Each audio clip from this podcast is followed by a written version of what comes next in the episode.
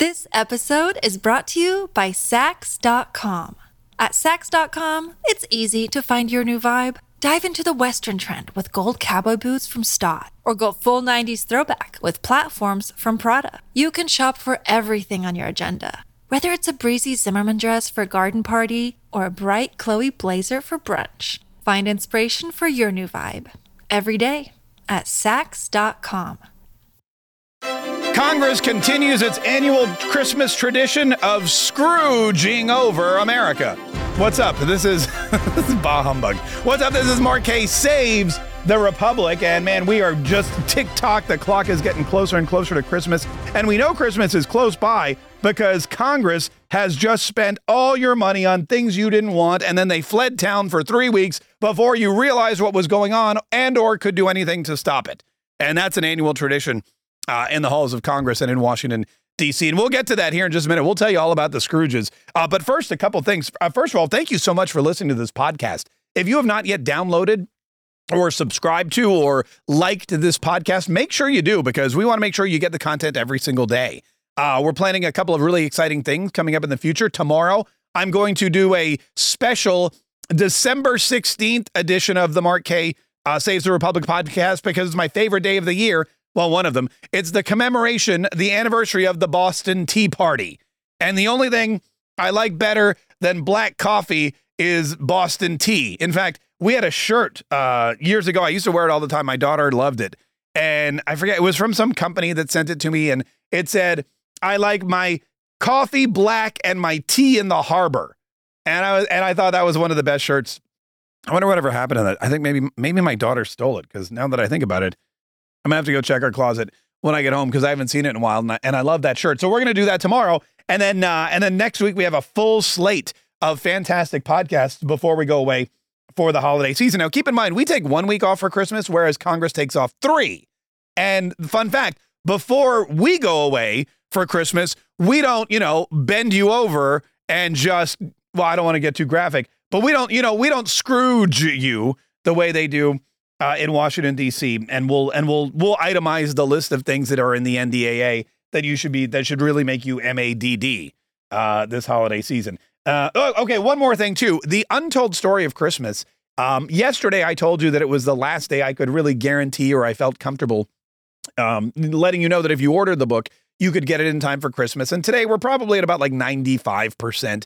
So if you're listening to this podcast right now, open another browser window on your phone or your tablet or whatever, and go to theuntoldstoryofchristmas.com so you can get yours for Christmas. If you've already ordered too, there's a reorder page, and check your email, because we sent that out to all of our customers. A lot of folks were saying, hey, I want to reorder a couple copies. I want to get a bunch for all my friends and family. We had one school here in Florida, one school, they have there's something like 30 teachers, and they ordered one copy for every one of their teachers. They said, we love this so much, we want to give it to the teacher so they can either have it in their classroom or so that they can.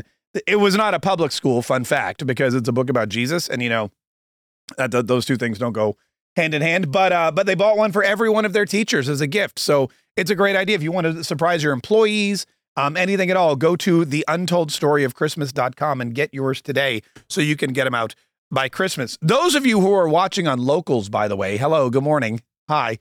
We broadcast every day the Markay Saves the Republic podcast on Locals. You'll notice I'm wearing some Ray-Bans. I'm wearing my Ray-Bans today. And I don't have a black eye. I didn't get in a fight with anybody and lose, although that's typically the way my fights go. I'm not like hungover. A lot of people are like, oh, Mark must be hungover and he's wearing shades. No, I read this article about Meta, which you know as Facebook. Meta, aka Facebook, they've created a new pair of glasses in conjunction with Ray-Ban. And they're smart glasses. Something Google tried this years ago with the Google Glass, but it just looks stupid, so nobody bought it. Snapchat also tried it. They had some Snapchat glasses, which were ridiculous looking as well. So Meta and Mark Zuckerberg, who I have a love-hate relationship with them, because sometimes they're really good to us. Sometimes they treat us horribly. Sometimes they reward us and tell us good job, and they make us famous, and everyone's happy with them. Most of the time, though, they just kick us in the face and push us down the stairs and take our lunch money and all that other stuff. So, but I keep coming back like some kind of jilted lover. But anyway, they've come up with an idea. They said, hey, you know what? we want to do smart glasses too. And instead of creating our own ugly ass glasses like Google did, or instead of creating something totally ridiculous that nobody would wear, even if you paid them, like Snapchat did. And I know because they tried to pay me. We're going to just find something people already wear, like Ray-Ban Wayfarers, and we're just going to turn those into smart glasses. And that's what they did. These aren't them, but these are the exact kind of specs. Or I have this pair. I've had it for a while. And this is exactly what the Meta glasses look like. Now, the ones that Meta has created have built-in speakers and microphones, so you can wear your glasses and you can talk on the phone or whatever it is. Or I guess you talk on the WhatsApp messaging system. And they also have a built-in camera and recorder. Get this. So you can live stream in real time, and people live streaming can see exactly what you see. So if I'm doing an interview with somebody, I could live stream that interview, wear my Ray-Bans, look at them, and they would just, their voice and their audio and everything would be live streamed directly to whatever platform I'm using. And I read an article about it. This one guy was testing these things out, and he said it was incredibly creepy. This episode is brought to you by Saks.com. At Saks.com, it's easy to find your new vibe. Dive into the Western trend with gold cowboy boots from Staud, or go full 90s throwback with platforms from Prada. You can shop for everything on your agenda, whether it's a breezy Zimmermann dress for a garden party or a bright Chloe blazer for brunch. Find inspiration for your new vibe every day at Saks.com. It was incredibly creepy because even though he knew he was recording, he still felt kind of guilty or weird for recording all of this stuff. He said that it was a little bizarre. He tried to drive around with the glasses on, but he felt compelled because he knew he was recording or live streaming, whatever, to look at interesting stuff, which then distracted him from driving, and he almost got into a car accident. I don't know about any of that, but I've been wearing these Ray-Bans today to see what it would be like if because I don't wear glasses. And I was like, what if could I wear these around all day long and live stream? And apparently there's like a little red dot. I don't know where, I think maybe not in the middle. That would be that'd be very Hindu-ish. I think it's like on the right side, whatever. There's like a little red light that lights up when you're recording so that everybody else knows you're recording. Fun fact though, the guy in the article said, even though he had a red light on so that people would know he was recording, didn't nobody know he was recording? Even the editors of the magazine who knew he was doing this article forgot that he was wearing these glasses and recording everything that he said and did. And so that's when I thought they would really come in handy. Like if I were going into a meeting, I would 100% wear these glasses and I would record every damn word. I would record every damn word of every meeting I went into so that when they came back to me and said, but you promised to do this, or you said you would do that, or we never said that, I could be like, oh yeah, let's go to the tape. And then I don't know if you could project it too. Like, I don't know, I guess I'd have to go back to the computer. What would be great is if you could watch something and then project it back as a hologram in real time. So you could instantly say to somebody, hey, here's what actually happened. And we could watch the scene, like the red flag commercials where they throw the red flag. And I don't know. I didn't get the glasses. They're very expensive, but it's something it's the only time I've actually been tempted to experiment with some kind of wearable tech like that. And it's only to protect myself. Oh, that's not true. There once was a bracelet that recorded everything you in the room for like 90 seconds. So, and then it would re-record itself. So like, say you're wearing a watch, right? Your watch is recording everything. And every 90 seconds, it records over itself. Well, you say to yourself, what's important about that? So let's just say you're sitting in a room with somebody and somebody walks in and goes, hey, I want to tell you a secret. And you go, what is that?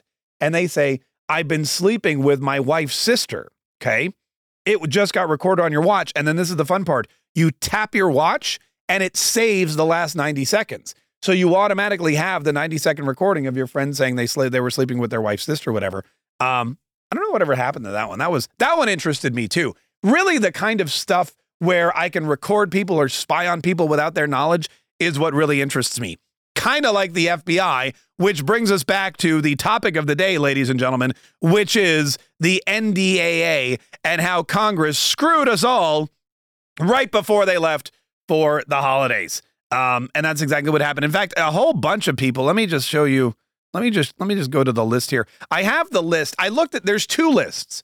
There's the list of people who voted for Congress to or they voted, I'm sorry, for the FBI to be able to do horrible things like, violate the Fourth Amendment of the Constitution of the United States and continue to spy on you with this FISA program, the Foreign Intelligence Surveillance Act, I think is what it stands for.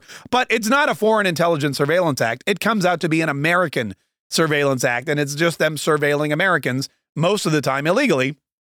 But this FISA application system makes it totally legal. And that's why it's a bad thing. That's why a lot of folks thought they would get it out of the NDAA, which is the National Defense Authorization Act. It's basically, so the NDAA, let's put it in big perspective here, is about $1 trillion almost, $880 billion. So, rounding up, it's $1 trillion. And it funds all of our national security, or what you might think is important and vital and critical to our national security. For example, the Pentagon. Very important that we have the Pentagon funded because, well, that's our national security hub. That's the hub for our armed services. And all those people that fight in the armed services, they need to get paid. And I think we even included a pay raise, which no one's really going to argue with because, look, if you're putting your life on the line, you should probably make a decent wage, right? I think that's probably true. But there's a lot of stuff that they tried to get stripped out of the bill. And by they, I mean conservative America First politicians who went to Washington, D.C. to fight for you and not for Congress or special interests or big government or Joe Biden or anyone else. And there's a handful of them. There's 118 of them who voted no on the NDAA. And the reason they voted no on the NDAA is because the things they didn't want in the bill stayed in the bill. Things like, for example, funding drag shows and LGBTQ events at military bases. There was a big hubbub a couple years ago, and by a couple years ago, I think last year, where military bases were having drag shows for the troops. And you had these drag queens coming on and dancing and gallivanting and humping and doing drag queen type things. I haven't been to a drag queen show, but I've seen them on the internet, so I kind of have an idea as to what goes on in those. And and that was at a military base. And if it's at a military base, it's paid for by American tax dollars. And if it's paid for by American tax dollars, it's paid for by you and me, unless of course you're like Hunter Biden and you don't pay your taxes. Maybe that's why they don't care. Maybe because the Democrats aren't paying their taxes anyway. They're like, what do we care what the tax money goes to? We don't pay taxes. Hunter hasn't paid taxes in years. That's why he finds himself in the situation he's into today. It also continues to fund chief diversity officers. Now, this is a big, huge waste of money because now you have these officers, multiple of them, who are in charge of diversity. They're in charge of diversity. Now, again, I've never fought in the military, but I've had really good friends and family members who have. I have really good friends who've been Marines, Air Force. I've talked to a lot of folks who've been generals. We interact with the military all the time. And one thing I've never, they talk about basic training and they talk about the needs of the troops. And, they talk about, the valuable skills they've learned, whether it was, working together as a group or tactical planning or aerospace engineering. They've learned all about artillery. They've learned, how to thwart the enemy. Really, you want your military. And again, this is not my words, but this is what I've always been taught. The American military has to be trained to fight and win wars anywhere, anytime, quickly, decisively, and with as few American casualties as possible. That's my definition of, that's like the mission statement for the United States military, in my humble opinion. I didn't know that diversity played into that. I think you probably need to learn some hand-to-hand combat. You probably need to learn, how to fire a weapon. You probably need to learn how to fly a plane and dogfight, all that kind of. I saw Top Gun multiple times. I don't remember DE&I being part of the Top Gun program. I'm not a big fan of DE&I. DE&I usually has the adverse effect. Instead of making people more diverse and included, they actually make things more diverse by excluding folks. Elon Musk, actually, he wrote just the other day, DEI must DIE. The point was to end discrimination, not replace it with different discrimination, which is exactly what DE&I does. Doesn't matter. Congress doesn't feel that way. They think DEI is A-OK, so they're going to continue to fund it with your tax dollars by leaving these chief diversity officers in the NDAA. It also allows military academies to admit students based solely on their race. Totally bizarre. This is the weirdest thing ever. Why are we admitting people to military academies based solely on their race? Or why are we discriminating against students because they're not one race or the other? I understand the military academies are a higher echelon of maybe military training and learning, and you require You know, it requires a different skill set or mentality. I get all that. But if somebody's willing to dedicate their lives to military service, whether it's the Air Force Academy, West Point, whether it's the Annapolis, the Naval Academy, any of those things, I imagine that we should probably deem race to be the least important characteristic when looking for candidates. However, Congress and congressional Republicans and Democrats feel differently. This is where it gets really fun. The NDAA and the $880 billion that has just been funded for the government's military and national defense pays for sex change operations for trans soldiers. So if you're a trans soldier and you decide it's time for you to go full male or full female, if you've got the male genitalia and you want to get rid of it and replace it with the female genitalia or vice versa, you know what? The procedure, Rush Limbaugh used to call the procedure an addictomy. And he would say, you know, these trans men, they're women basically, and they decide they want to be men. So they go in and they have an addictomy, as opposed to men who want to be women and they have a chopadegophony. And those are two medical procedures that Rush Limbaugh, the late great, coined. And they're still prominent today. In fact, they're more prominent today. And fun fact, you're paying for our fighting men and women, our military men and women, to have addictomies and chopadegophtomies. Because chopadegophtomies. Yeah, that's what it is. It's tough to say. It's tough. I don't say it that often, but when I do, it doesn't really, you know, doesn't really roll off the tongue. But anyway, but that's part of the funding package, because the mental health of our fighting men and women is so important, which I agree it is. But I would say more of the PTSD that comes from returning from battle, or the fear that you and anxiety you have maybe going into battle in the first place. You know, if you're away from home and you're feeling homesick and you miss your family and your friends and you're concerned and you need somebody to talk to, absolutely, let's make sure that our fighting men and women are super strong mentally and physically. But if you're like, I don't like this thing dangling between my legs, Captain, can I get a chopadick off of me? Sure, no problem. And we'll fully fund it because of the NDAA. That's where you get into a little bit of a sticky situation. Probably shouldn't say sticky situation. I'll come up with better terminology. Another thing it pays for is abortions for troops. Now, I don't want to get into abortion because a lot of different people have a lot of different opinions about abortion. However, let me take a sip of my coffee because I'm going to need a little more energy. Abortions, once again, are more utilized these days as birth control measures than they are for medical purposes. You know, they always talk about rape and incest and the health of the mother and the child, and that's such a small part of the abortion issue. Most abortions are, hey, I got drunk and I did something with somebody I didn't want to do, and now I have a baby in my belly, and I don't want that because I don't want to spend the rest of my life yelling with this guy I met at the bar about whether or not they're going to this school or that school, or, you know, hey, you know, we need better health insurance. I mean, none of that stuff. That's what most abortions are, the majority. This pays for abortions for troops, including travel costs, because the way they see it is, look, if you're from a state that allows abortions and all of a sudden you get moved by the military, you get assigned to a base and you have to go there because you're in the military in a state that doesn't allow abortions, and you get pregnant and want an abortion, well, that's not your fault. We moved you to that state, so we're going to pay for you to go to another state and get an abortion. All of that included in the NDAA.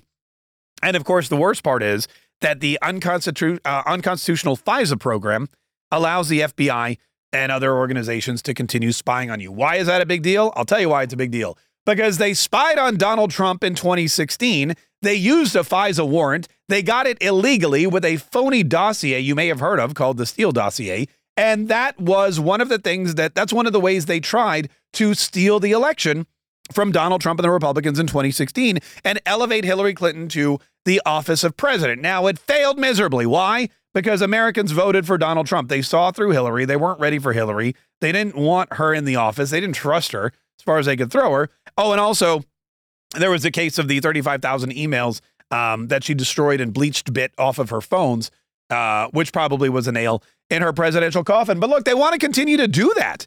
They want to be able to spy on Donald Trump. They want to be able to spy on his campaign. They want to be able to spy on his supporters. Remember, January 6th, all the January 6th protesters, the ones that were inside the Capitol and the ones who were outside the Capitol, were hunted down by the FBI. And God knows what they searched, cell phone records, phone messages, text messages. They would roll up to your house and seize your phone. It was crazy what these people were doing. And every piece of information that they were able to get, a lot of it, we don't know, may have come from some of these illegal searches and seizures. If it hasn't, it doesn't matter because they still have the opportunity to go do it in the future, thanks to these Republicans and Democrats who voted for the FISA application system to be continued in the NDAA. Now, I want to turn your attention before we wrap it up to a couple of the people that voted against this bill. These are the heroes of the American cause. These are the heroes of conservatism. Okay. It's very interesting though. One of them was Kat Camack, who is a Florida District 3, good friend of the show, very conservative. We're very proud of her. I wrote to her, said, proud to know you. Aaron Bean, also from Florida, right here, not in my district, but that's Hannah's, my executive producer, Hannah, that's her congressperson. He voted against it, and I wrote to him and said, you make us proud. Byron Donalds, you're probably very familiar with Byron Donalds by now. He's on the short list, I think, for VP, and he always is voting in a conservative way. So he is also someone who voted against it. Matt Gaetz. I mean, come on. Need I say more? Of course, Matt Gaetz, the hero to conservatism, who ousted uniparty moderate Kevin McCarthy from the speakership. He voted against it. That's no shocker. It would have been shocking had he not. There's a couple of other names on here. Chip Roy voted against it. That's not at all surprising. Let's see a couple of other ones. Oh, of course, my new favorite, Tim Burchett, voted against it. Greg Stubbe in Florida, a lot of Florida Republicans. But here's where it really gets interesting because I want you to look at some of these other names. These are the nays, okay? You're thinking, great, we have hyper-conservatives who are voting against this bill. Okay, but look at the other names on here. Representative Alexandria Ocasio-Cortez was a nay, okay? Representative Ilhan Omar was a nay. Representative Rashida Tlaib was a nay. Representative Cori Bush was a nay. In fact, the entire squad. Where's the guy that pulled the alarm? Bowman. Jamal Bowman was a nay. So now you're scratching your head and you're going, wait a minute. What is happening here? How can the most conservative Republicans vote exactly the same way that the most socialist left-wing lunatics in the Congress can vote?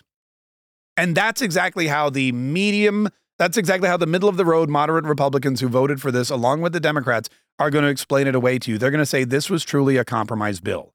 They're going to say the far-right MAGA conservatives who hate gay people in the LGBTQ community and don't want you to wave the transgender flag at the military base, they didn't get everything they wanted. And the kooky left-wing socialists who are out there saying that everybody should drive around in an electric car paid for by the government, there should be no gas stoves, and you should get 3 free abortions a year if you want them, plus borders are for losers.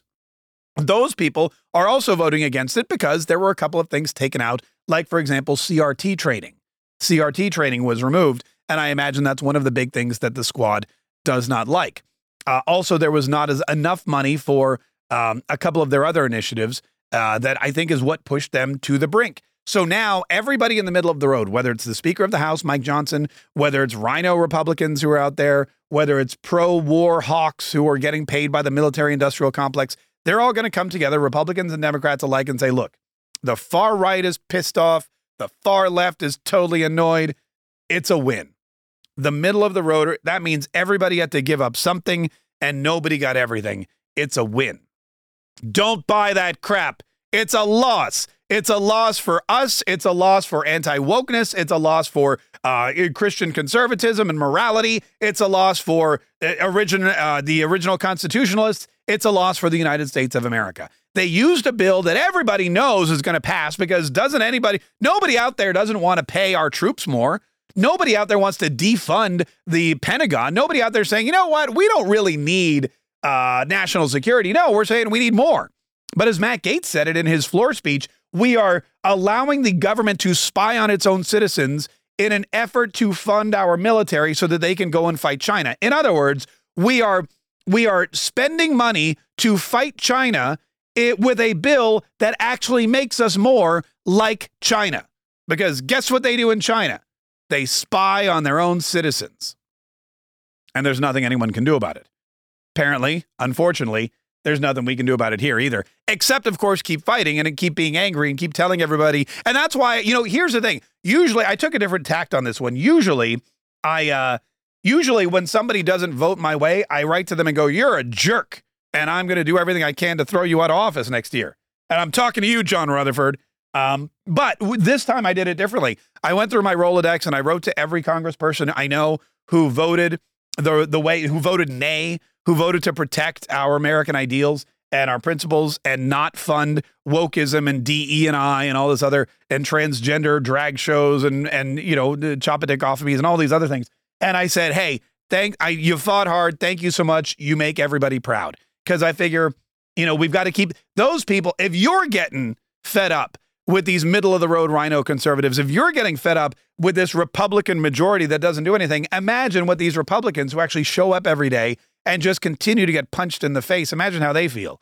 So I want them to know that we still know what they're doing for us. And even though we're not winning, we know that they're fighting hard. So that's going to be one. I'm also going to tell John Rutherford to go suck it, because that guy's annoying me more and more. And everybody else who voted yes. Awkward fact. Mike Waltz from District 6 voted for the NDAA, and he's going to be in the studio on Monday. So that'll be a fun conversation. Anyway, listen, we got to wrap this up because I've already gone long. But don't forget, tomorrow, Saturday, we're going to have the special Boston Tea Party edition of Markay Saves the Republic. We'll be back Monday with a whole bunch of Christmas fun. And if you're watching on Locals, thank you so much. If you're not watching on Locals, you can watch this podcast on Locals every single day. Go to markay.locals.com. And it's probably the last day we can guarantee the Untold Story of Christmas getting to you. The Untold Story of Christmas, the new retelling of the Christmas story in a really unique and fantastic way that we're going to share next week on the show. And we can share it with you right now in written form. Also, there's an audiobook and an ebook. I read the audiobook. And if you go to the website, theuntoldstoryofchristmas.com, you can when you check out, you can also upgrade and get the ebook and the audiobook, so you can read along instantly and you can hear me read the story. It's like story time. And then, of course, like I said, this podcast every single day, where I'm going to continue to tell you the story of the United States of America live as it unfolds, because knowledge is power. You need knowledge. You need power so that you and me and everyone else listening can save the Republic.